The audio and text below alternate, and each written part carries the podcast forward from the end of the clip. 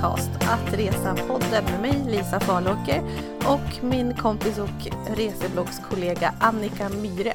Jag bloggar på livetfrånljusa-sidan.se och Annika hittar ni på resfredag.se. Och eh, idag ska vi prata om en destination som jag har längtat om att prata om och det kommer ju vara du som pratar hela tiden idag Annika. Ja, det finns väl en risk för det. Ja, några månader sedan, eller det var ett tag sedan, som du åkte till Madagaskar på en resa, på en pressresa. Precis, en pressresa. Ja, eh, och sen dess så har man ju tänkt att man vill höra mer om det. Men sen har vi varit lite så här, ja men Madagaskar det är ganska nischat. Hur många åker dit? Vilka är intresserade? Men det har trillat in ganska mycket frågor om det. Så jag ser verkligen så fram emot att prata massor med dig om hur den resan var och varför man ska åka till Madagaskar. Ja, och jag har ju laddat upp här faktiskt innan avsnittet med att käka choklad som jag köpte med mig från Madagaskar och den har legat där i skåpet i köket sedan december, för det var så länge sedan jag var där nu. Tiden går så himla snabbt, jag åkte dit över Lucia. Just det. Men du, är det chokladen som de är mest kända för eller varför åker man till Madagaskar? Nej, det är inte chokladen i första hand, det är det inte. Utan det som jag visste om Madagaskar innan jag fick den här frågan åka dit, eh, det var ju allt som handlade om djur och natur jag kollar väldigt mycket på naturprogram när jag växte upp. Min pappa älskade att kolla på det, så jag kollar ofta tillsammans med honom. Och många av de här avsnitten var inspelade på Madagaskar, för det är så unik typ av natur eftersom ön faktiskt har varit isolerad i väldigt många år. Och det är väl så att de turisterna som åker dit, när jag pratade med dem där nere så var det, de har ju inte haft den här, eh, vad ska man säga, vanliga charterturisten, sol och bad, inte alls, utan de som åker dit har åkt dit för att de har ett stort intresse för natur och djurliv. Och det är inte en resa som man bokar liksom på en sekund för att det är, kostar så himla mycket att åka dit. Så man måste verkligen vara intresserad och har ofta gjort ganska mycket research innan man faktiskt åker dit. Och hur åker man dit då? Hur tar man sig? Eh, jag åkte från Stockholm till Paris eh, och sen, ja det tog ungefär tre timmar då att flyga. Och sen åkte vi med Air France till huvudstaden på Madagaskar som heter Antananarivo. Det brukar kallas för Tana. Och den flygresan över från Paris till huvudstaden tog ungefär 11 timmar. Men jag ska säga att vi hade bara fokus på norra Madagaskar. Landet är stort, det är mycket större än man tror. Det är världens fjärde största ö och det är väldigt dåliga förbindelser, alltså dåliga, dåliga vägar på ön. Så att för att ta sig fram, om man har ganska begränsat med tid, vilket vi hade, jag var borta totalt ungefär tio dagar, då är det oftast inrikesflyg som gäller. Så vi flög in till huvudstaden, stannade där en natt. Vi blev faktiskt uppmanade att inte vara inne i Tärna. Det är ganska ja, har inte jättebra rykte kan jag säga och vara ute sent på kvällen där. Särskilt inte som ung kvinna. Ung förresten. Jätteung. Ja, I alla fall jätte, jätteung, blond. Nej men till och med en av um, en av journalisterna som jag reste med, han har rest hur mycket som helst och han är liksom 60 plus och han kände sig inte speciellt säker där inne själv. Så de upp uppmuntrade oss om vi skulle åka in att vi alltid skulle ha med oss någon guide eller så. Eh, men vi, vi var aldrig inne i huvudstaden utan vi sov på hotell utanför och sen flög vi vidare upp till Diego som ligger längst norrut och så utgick vi därifrån och sen tog vi oss sakta ner mot eh, vår slutdestination som var Nosy Bee eller Nosy Bay uttalar man det. Just det. Eh, som är en ö utanför. Just det, men det, det, ska vi prata mer om också. Men om man bara ska prata om Madagaskar i stort. Nu sa du 11 timmar från Paris. Det är inte så farligt tänker jag. Och då ligger det? Precis, det ligger utanför Afrikas, alltså kontinenten Afrika, sydöst om Afrikas nedre spets kan man säga ligger Madagaskar. Och det som folk känner till om Madagaskar det är ju filmen, Disneyfilmen Madagaskar och alla lemurerna. Det är typ det man vet och inte så himla mycket mer. För att det har ju kommit att bli Madagaskars signum också, de här lemurerna som inte finns på någon annan plats än just Madagaskar. Alltså är det så? Det hade jag ingen koll på. Jo, det, ja. är, det är liksom deras, deras grej. Men just det, men om man pratar om det här med, nu sa du att huvudstaden är ingenting att vara i, där känner man sig inte särskilt trygg. Hur känns det övriga delar utav ön? Både vad gäller säkerhet generellt och vad du tänkte på innan du åkte dit. Om man ska börja lite i den änden. Mm. Alltså, jag har inte varit så mycket på den afrikanska kontinenten. Så det är så främmande, för jag vet inte så mycket om Afrika i, i stort. Jag har ju bara varit i norra delarna, eh, typ Tunisien, Egypten och Marocko och sådär. Så jag har liksom inte mer koll än vad jag har läst och sett på tv. Men det jag märkte väldigt, väldigt snabbt, om jag hade förväntat mig någonting så var det liksom Afrika. Det var inte det, eh, för att varken de som bor på Madagaskar eller de som åker dit ser det riktigt som Afrika. De, de är väldigt tydliga med det att vi är malagasser, vi är inte afrikaner. Och de ursprungsbefolkningen, de kom från, eh, det var handelsresande som kom från Indiska oceanen. Som man kallas, ja, man kallar dem för Indo-Malayan eh, settlers. Och då märker man att mycket, mycket av deras arv har väldigt stora likheter med eh, Sydostasien. Eh, så det är liksom en mix såklart av Afrika, för det har kommit mycket afrikaner från kontinenten, från, från eh, afrikanska kontinenten, men det är också mycket europeiskt eftersom Europa har ju haft kolonier såklart, de har koloniserat Madagaskar, så det är liksom en mix av Afrika, av eh, Sydostasien och Europa, skulle jag säga. Men är det ens ett eget land? Absolut, ja, ja, ja, ja. ja. Det är ett eget land och de har ett eget språk, malagassiska. Och eh, malagassiska, eh, det talas även på Komorerna och eh, Seychellerna, om du inte visste det. Nej, exakt. Jag är så dålig på detta område i världen. Men, och alla som är där nere pratar också franska. Det är, ja, mot bakgrund av kolonialtiden, det lever ungefär 30 000 fransmän på Madagaskar. Så de har, de har ett stort inflytande, mycket eh, fransmän som åker dit på semester.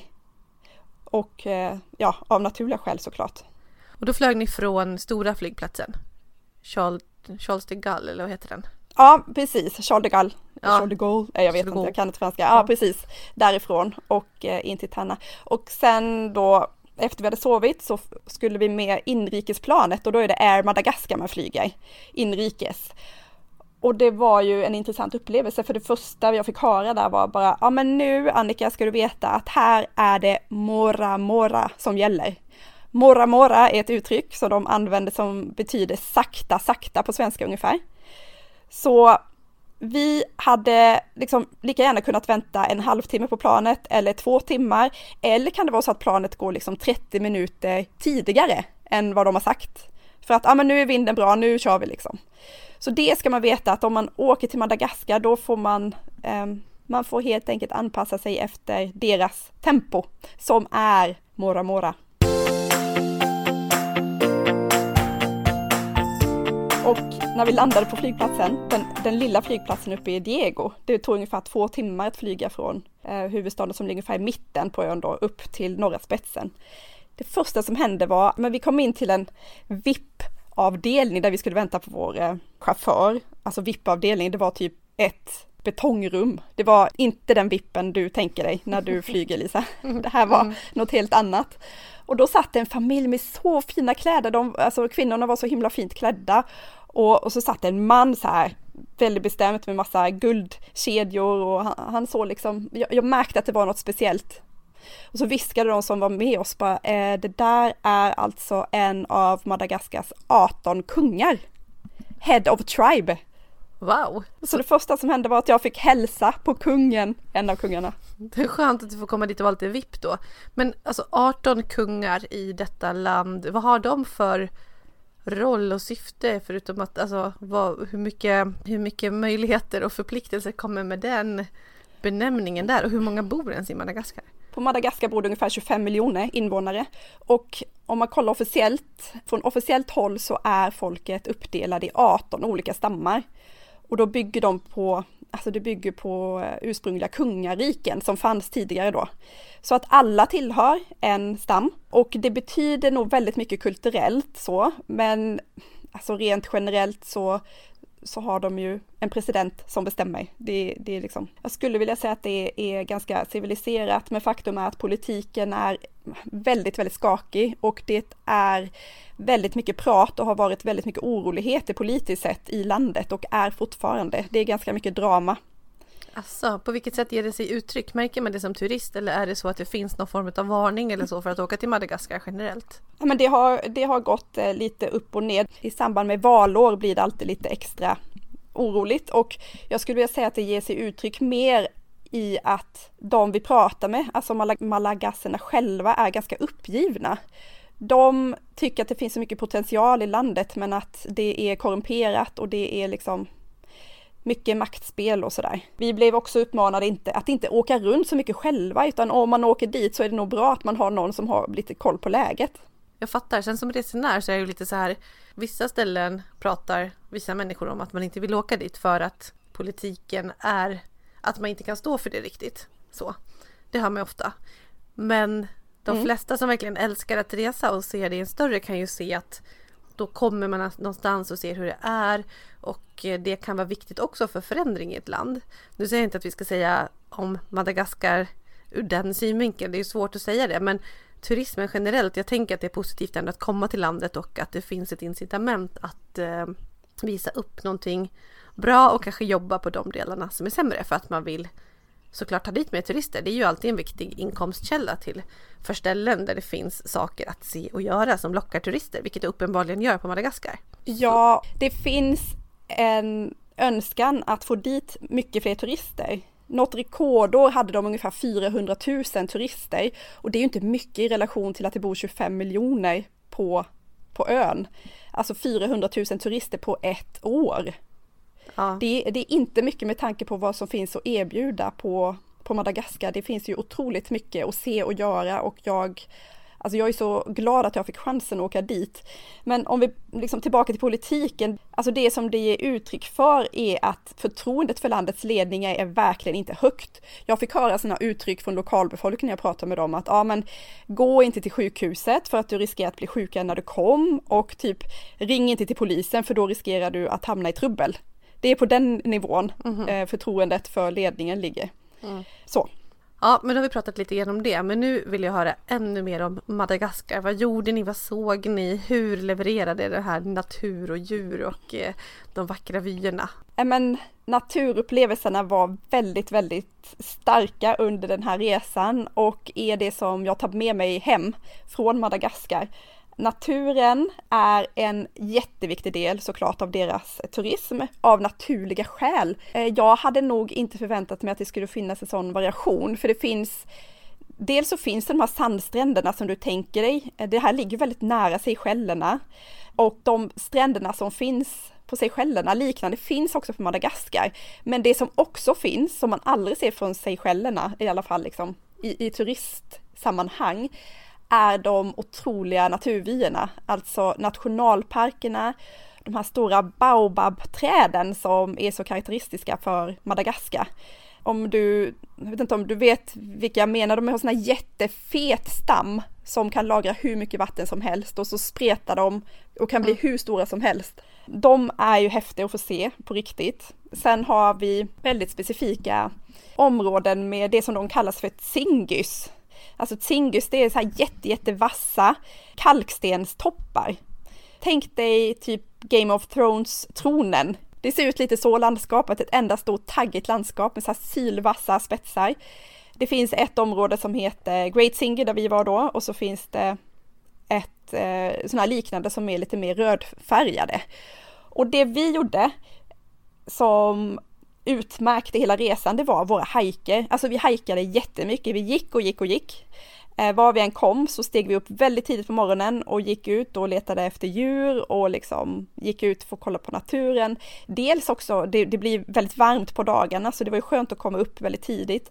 Men det är ofta så här tidigt som djuren är i rörelse som man hittar ja, framförallt lemurer som vi var på jakt efter och får se en glimt av. Och lemurer är, tänk apliknande djur, fast ändå inte. De, de är mycket sötare än apor, tycker jag.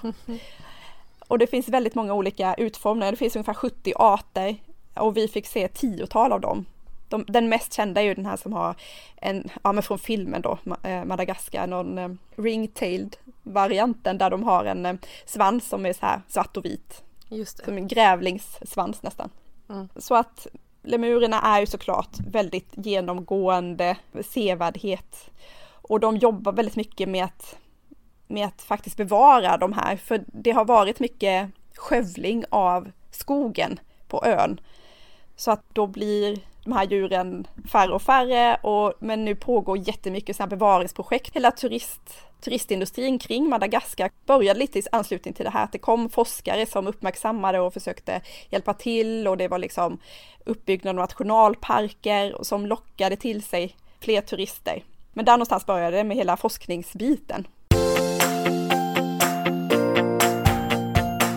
Jag skulle säga att man måste vara ganska bra form ändå, för att det var inte jätteenkla hajker. Det finns ju såklart, liksom, man får anpassa hajkerna efter den formen man är. Någon hajk som vi var ute på, då var det verkligen så här, hålla i sig i rep, så sluttade det rätt ner bara. Och genom smala grottor och man fick nästan så hala sig fram för att komma fram. Det var trångt och det var väldigt, väldigt eh, det kändes lite Indiana Jones faktiskt. Mycket nöjd är jag med den här upplevelsen. Ja, men det låter helt fantastiskt. Jag, jag, tänker lite att det är det man är ute efter ofta, att få se någonting som känns lite unikt och som man behöver kämpa lite grann för att göra. Jag tänker på Costa Rica som jag blir spontant att tänka lite grann på när du pratar om Madagaskar nu, att det är lite liknande. Om det är så låter jag vara osagt eftersom inte jag har varit på Madagaskar.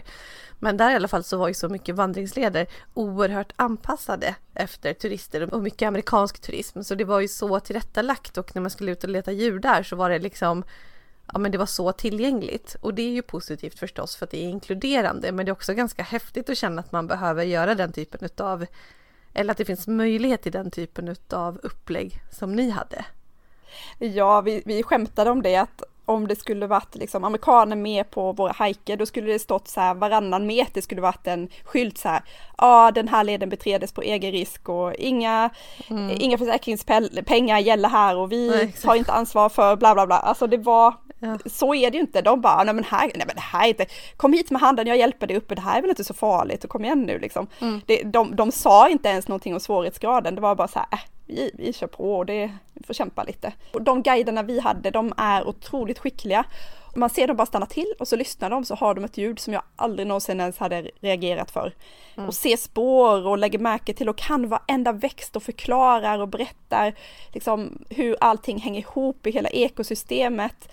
Och det märks att de, de lever liksom, det är ett med naturen och det blir en väldigt stark upplevelse att få vara med dem och höra dem och berätta. Ja men de har ju sprungit de här skogarna sedan de var pyttesmå och vet allt hur det funkar. Mm. Så det, det var häftigt och om man kollar lite mer på djurlivet, det som jag också visste om Madagaskar var att det finns väldigt mycket kameleonter. Att det, det fanns tydligen världens minsta respektive världens största kameleont. Det finns eh, hur många kameleontarter som helst. Och när jag var i, eh, på något hotell och skulle bara gå till mitt rum och då var det några trädgårdsmästarna som började ropa på mig när jag gick förbi. Jag tog för givet att de ropade på mig för de ville något helt annat. Men de bara jo, yes, yes, lady, lady, mrs. Och så visade det sig att de hade hittat en knallgrön kameleont. Jag har aldrig sett något sånt grönt i hela mitt liv. Och så de stod och höll den här och skulle visa mig. Hur ja, det var så häftigt. Ja, men det låter så coolt. Men hur stor var den då? Nej, men den, alltså han höll ju den i handen. Men jag hade fram till dess hade jag bara sett sådana små. Vi såg någon i ett träd, du tänker ett brun, så här skrovlig eh, stam som är, det, var, det, här var en kamouflerad eh, variant som vi hade sett innan då. Man såg inte ens att det var en kameleont, den var exakt samma färg och samma mat material. Alltså den, den hade, det, det såg ut som en bit bark som låg där, fast det var en kameleont. Så coolt. Så sjukt sa, coolt. Ja, men nu dyker jag ner i detaljer här, för sånt här är ju häftigt ändå. Men hur stor är världens minsta och världens största kameleont? Vet du det? Nej, det vet jag inte Lisa. Jag tänker att den är pytteliten och jättestor. Nej, förlåt, alltså jag, det, det har jag faktiskt inte någon vidare koll på. Däremot, om vi ska spinna vidare på djurtråden, så ehm, kan jag berätta lite om valarna som är väldigt, väldigt kända. Jag hade hoppats att jag skulle komma till rätt säsong för att se massa valar. För det vet jag att Linda Hammarberg som vi intervjuade för ett par veckor sedan här i podden. De seglade förbi Madagaskar och fick se en massa, massa valar utanför kusten, knölvalar. Men då är det så att den, om man vill se dem, då ska man åka mellan augusti och oktober, för då är det säkrast period och få en skymt av de här. Det hade ju varit mäktigt att få se faktiskt. En annan djurupplevelse som jag hade, inte en jättetrevlig, men ändå otroligt häftig nu efteråt. Vi var ute och hajkade och så såg jag bara något liksom, du vet man ser i, i periferin bara något röra sig. Så jag tog ett extra kliv och sen guiden bara, eh, Mrs, eller Annika, jag kommer inte ihåg vad han sa, han bara, såg du vad du klev över för något? Jag bara, nej, va? Och så gick jag tillbaka, eller liksom han, han så pekade. Det var en jättestor boaorm. Nej! Jo. Ja, det var det klivit över. Nej. Och du förstår att efteråt pulsen bara drrrr, Men, Men de är inte, de attackerar inte så farligt. Men du alltså, pratade såna... innan här om så här att lita på sina guider och nu vet jag inte. Borde inte din guide ha sett den här ormen? Nej men det var, han gjorde ju det men lite för sent så, så såg han mm. att det var någonting. Men det, det, kommer jag inte glömma i alla fall. Jag tror att den, den ormen var faktiskt mer rädd för mig än vad jag var för den. Ja men så brukar man ju säga när man pratar om snokar, inte när man pratar om boaormar tänker jag. Annars förutom de här alla hajkerna som vi var ute på, den upplevelsen som jag kommer minnas mest är nog när vi cyklade. Vi cyklade från by till by. Vi bodde på en camp som heter Iharana Bush Camp och det är där som alla de här tsingis ligger. Så vi utgick väldigt mycket därifrån. Många av mina finaste upplevelser från resan gjordes i anslutning till den här campen. Och då fick vi låna varsin cykel och cyklade förbi, du vet vi cyklade förbi på morgonen när folk stod och fiskade i, i gryningen. Och när folk stod liksom, de tvättade sina kläder och det kom förbi eh, bönder med sina kossor och så cyklade vi in till huvudbyn då. Och där var det fullt pådrag och folk skulle gå till skolan och gå och handla och sådär. Så då stannade vi vid, vid fiket. Det var alltså ett träbord och så var det eh, typ fem olika grytor som kokade i olika, Eh, med olika innehåll. Jag vet inte riktigt vad det var i de här. Och så beställde jag en eh, te och hon höll på och fixa och greja. Så fick jag en tallrik, en djup tallrik med te och massa, massa socker. Och så satt vi där och drack te och så liksom gick förbi någon get och det var så surrealistiskt och så, så fint. Väldigt starkt och bara få cykla omkring genom byarna. Här, du vet rostbruna jorden som bara dammade när vi cyklade runt. Jag mådde i och för sig inte så himla bra den här dagen men det var ändå väldigt bra. Vi har en bild på vår Instagram vet jag på en kvinna som kommer gående. Jag tror att du har fotat henne bakifrån.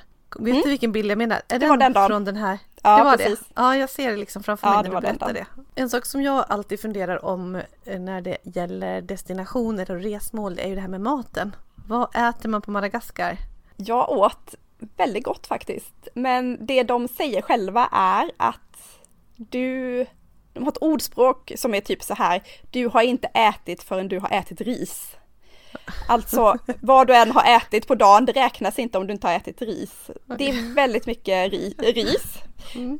Till frukost kan man få så här rispudding och då är det bara ris och vatten. Det är som risgrynsgröt fast utan socker och utan salt. Det är bara ris, ris och vatten. Mm. Men det var faktiskt gott. O, ovanligt gott vad jag trodde. Och sen ris till nästa vända måltid då. Det man kan veta om maten på Madagaskar är att i princip allting som äts lagas från grunden. Det finns knappast något halvfabrikat att köpa. Till och med chipsen som vi fick var gjorda från scratch. Det är liksom, det är så man gör det, man lagar allting från grunden.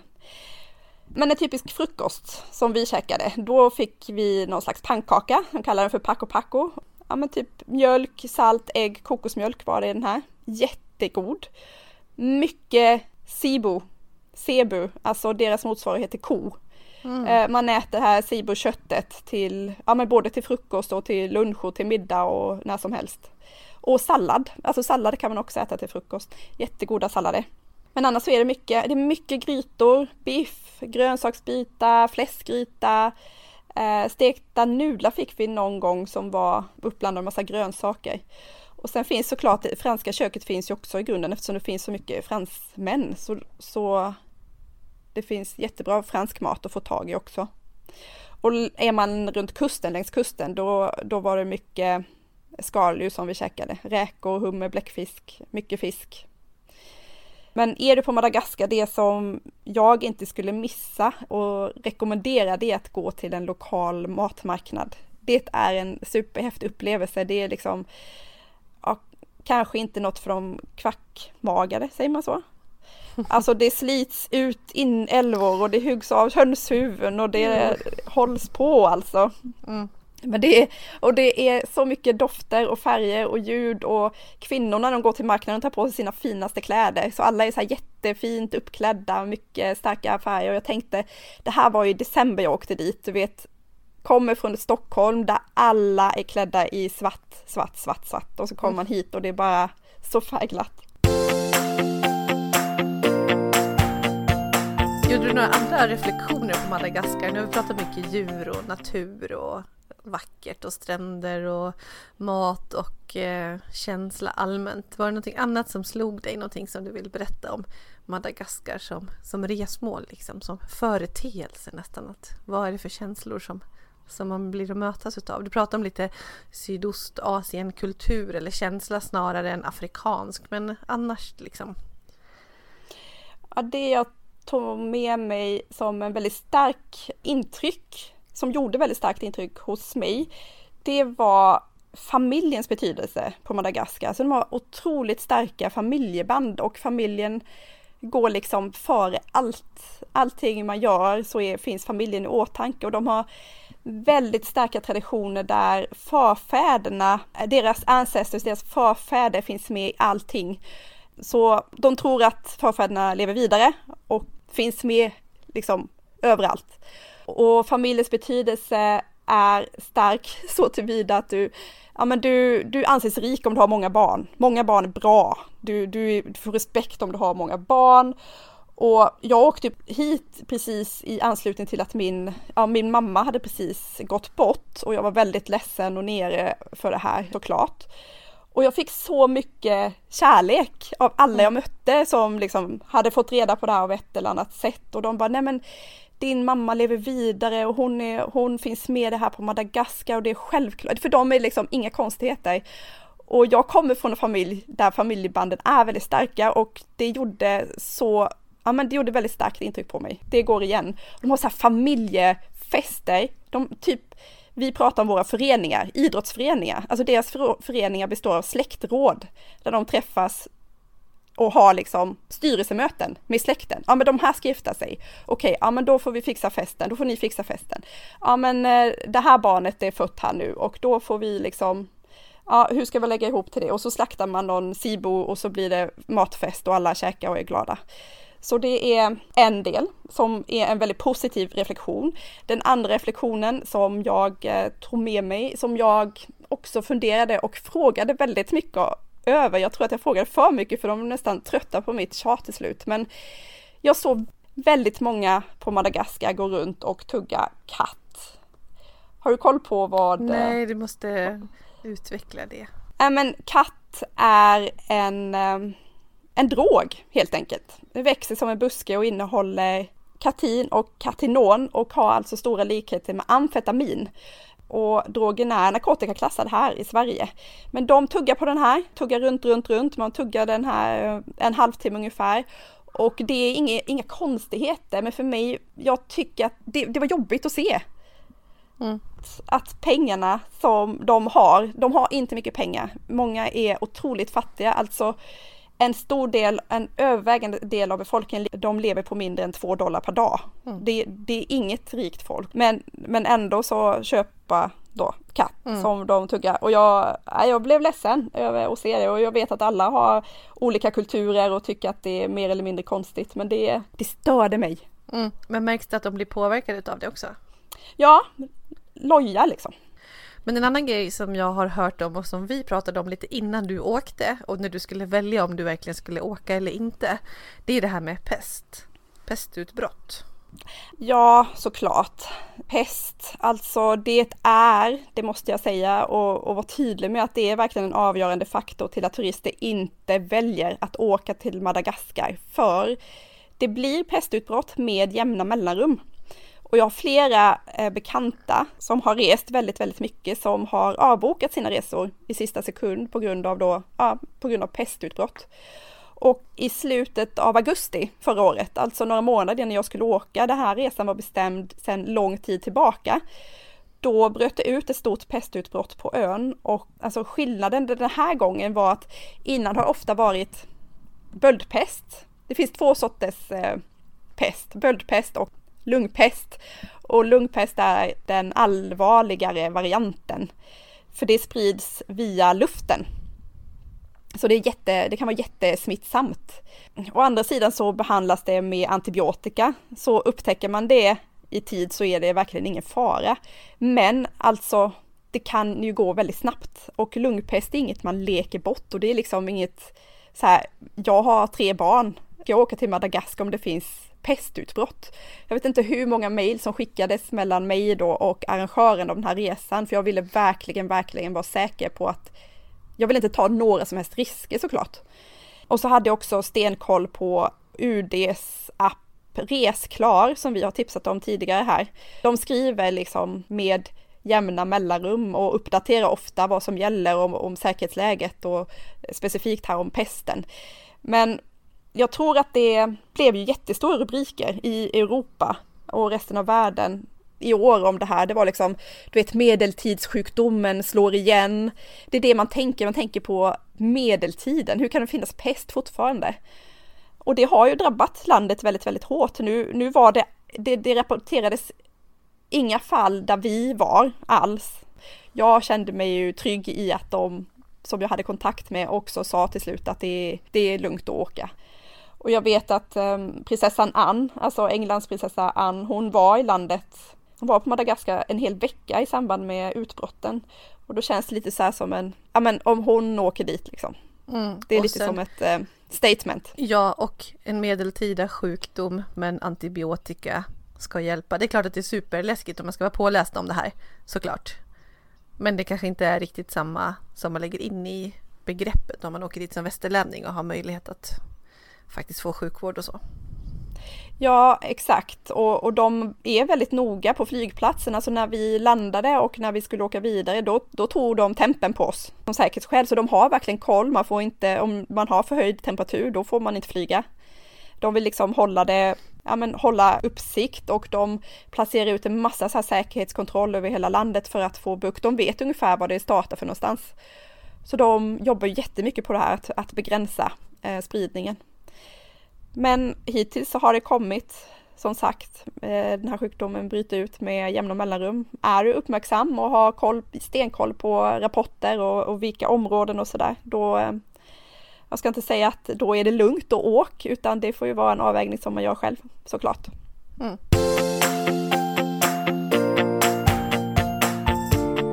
Några ord om säsong. Du var där i december. Det har jag förstått att det är lågsäsong och regnsäsong cykloner. När är högsäsong och hur påverkar det här med att åka lågsäsong? Dra lite kort om det tänker jag.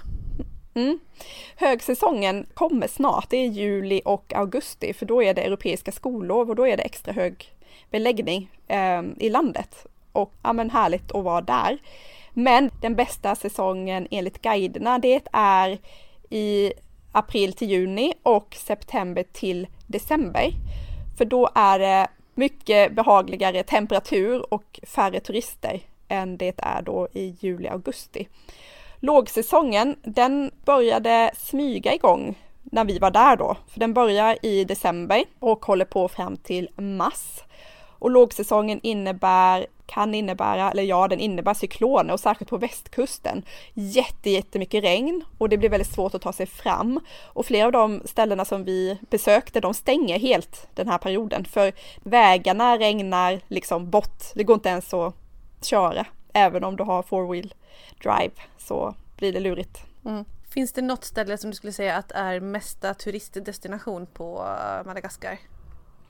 Finns det några charterställen överhuvudtaget? Ja, det finns faktiskt det, konstigt nog. Alltså italienarna åker på charter till Nosy Bay. Alltså det, det, det stavas N-O-S-Y-B-E. Nosy Bay tror man då att det ska uttalas, men Nosy Bay. Eh, och det ligger utanför nordvästra spetsen och det är alltså landets främsta stranddestination. Och det går verkligen charterflyg på, till Italien och vi var på sånt här komplex för att det var någon som skulle hälsa på sin kompis, typ som, som ägde eller var med och drev ett av de här, så vi, vi skulle bara dit och ta en drink på kvällen. Och jag var så konfunderad för det var som att slängas tillbaka till vilken liksom Kreta hotell som helst med så här underhållning på scen och folk som förmodligen inte ens lämnar det här hotellet som åker på charter. De vet inte ens vad de är. De kunde lika gärna varit på Kanarieöarna. Jättemärkligt. Men det, det är, ja, det, det finns det finns charterflyg och specifikt mm, Italien, låter... eh, inte jätteupphetsande ska jag säga, utan eh, sen Nosy Bay i stort är ju jättehärlig ö och det finns jättefina stränder där också. Men jag hade ju då valt att åka till de, de mer naturupplevelserna på den stora ön. Ja, och det känns ju som att charterkomplexhotellet var ganska långt ifrån den resan som du fick. Jag har också hört talas om att man pratar om Vanilla Islands när man pratar om Madagaskar och några till öar. Ja, det gjordes, eller det har gjorts försök att eh, marknadsföra de här öarna i närheten som det nya Karibien. För det finns superstor potential verkligen att göra det. Tänk dig på en ganska liten yta så hittar du Mauritius, Seychellerna, Madagaskar, Komorerna, Maldiverna och Reunion eller reunion, ja, uttalas på franska, reunion, då under det här samlingsnamnet Vanilla Island, så att man skulle kunna ha Alltså det går ju charterfartyg mellan de här öarna, det gör det idag, men det finns ju inte alls någon som har hört talas om de här Vanilla Islands och att det skulle vara att man åker dit precis som man åker till Karibien. Där har de jättemycket jobb som de skulle kunna göra för att marknadsföra sig gemensamt och inte bara, du vet, åk till Madagaskar, åk till Seychellerna, åk till Maldiverna, för det är så vi känner till marknadsföringen här i Sverige. Ja, och det är väl vissa av de öarna som vi nämnde som kanske har kommit lite längre i sin eh, turism helt enkelt. Ja, men det är fortfarande ganska dyrt att åka dit såklart. Det kan ju komma, kollar man på paketresor här från Sverige så, så kostar det mycket pengar. Men jag vet, jag kollade på flyg till, eh, om man åker ner till Paris och hittar en bra biljett så är inte flygen jättedyra mellan reguljärflygen mellan eh, Paris och Tana. Nej, och de var ju ändå direktflyg och sen är det bara två timmars tidsskillnad har jag förstått. Ja, de alltså. ligger alltså. Plus två timmar från Sverige. Om jag som nu har lyssnat på det här skulle göra en liten sån här sammanfattning som du kan få bemöta så är det ju att Madagaskar, det kanske inte är bäst i klassen egentligen jämfört med andra för att det är så himla outvecklat. Men samtidigt är det det som är potentialen och det är det som får det att pirra i mig lite grann att här kan man ju få någonting som känns orört som känns som att det är i början på någonting som kan bli väldigt stort om de bara får bukt med eller att det håller sig stabilt vad gäller ja, med sjukdomarna såklart, pesten och så, men också det här inrikespolitiska och ja, att man kanske behöver känna att det är stabilt. Ja, det kan man väl säga lite fint. Alltså outvecklat låter också väldigt så här, hej här kommer vi från västvärlden och pratar om outvecklat. För i vissa delar så tycker jag att de har kommit så mycket längre än vad vi har gjort. Ja men jag menar turismen ja, ja. generellt. Mm, sant. De har mycket att jobba med på, mm. på hur de marknadsför sig. Ja men coolt Annika, är det något annat som du vill berätta om som vi har missat? Alltså vi skulle kunna prata jättelänge om den här resan och det är säkert jätte jättemånga saker som jag har missat. Eh, jag kan säga att eh, jag har skrivit ganska mycket om resan på min blogg. Så om ni surfar in på Resfredag och går till Afrika så hittar ni, då hittar ni Madagaskar där alla inlägg samlade. Där finns det också att jag har skrivit mycket mer om de specifika boendena som vi bodde på och ja, man kan följa resan dag för dag och se bilder och sådär. Det är en upplevelse för livet, det är det verkligen. Och jag tror inte att någon som åker dit kommer ångra det det kostar, men eh, jag, jag tror inte att du får någon liknande upplevelse någonstans. Ja, det är väl perfekta ord att avsluta med och tack så jättemycket för att du ville berätta om eh, Madagaskar för mig och alla våra lyssnare. Ja, du, nöjet är helt på min sida. Och jag skrattar lite grann inför förberedelserna när jag skulle läsa igenom om resan och komma i fas för att hela dagen fram till nu har jag suttit och skrivit ett, ett blogginlägg om Borås. Ja. Så kontrasterna. det är skönt att det blandas och ges, verkligen.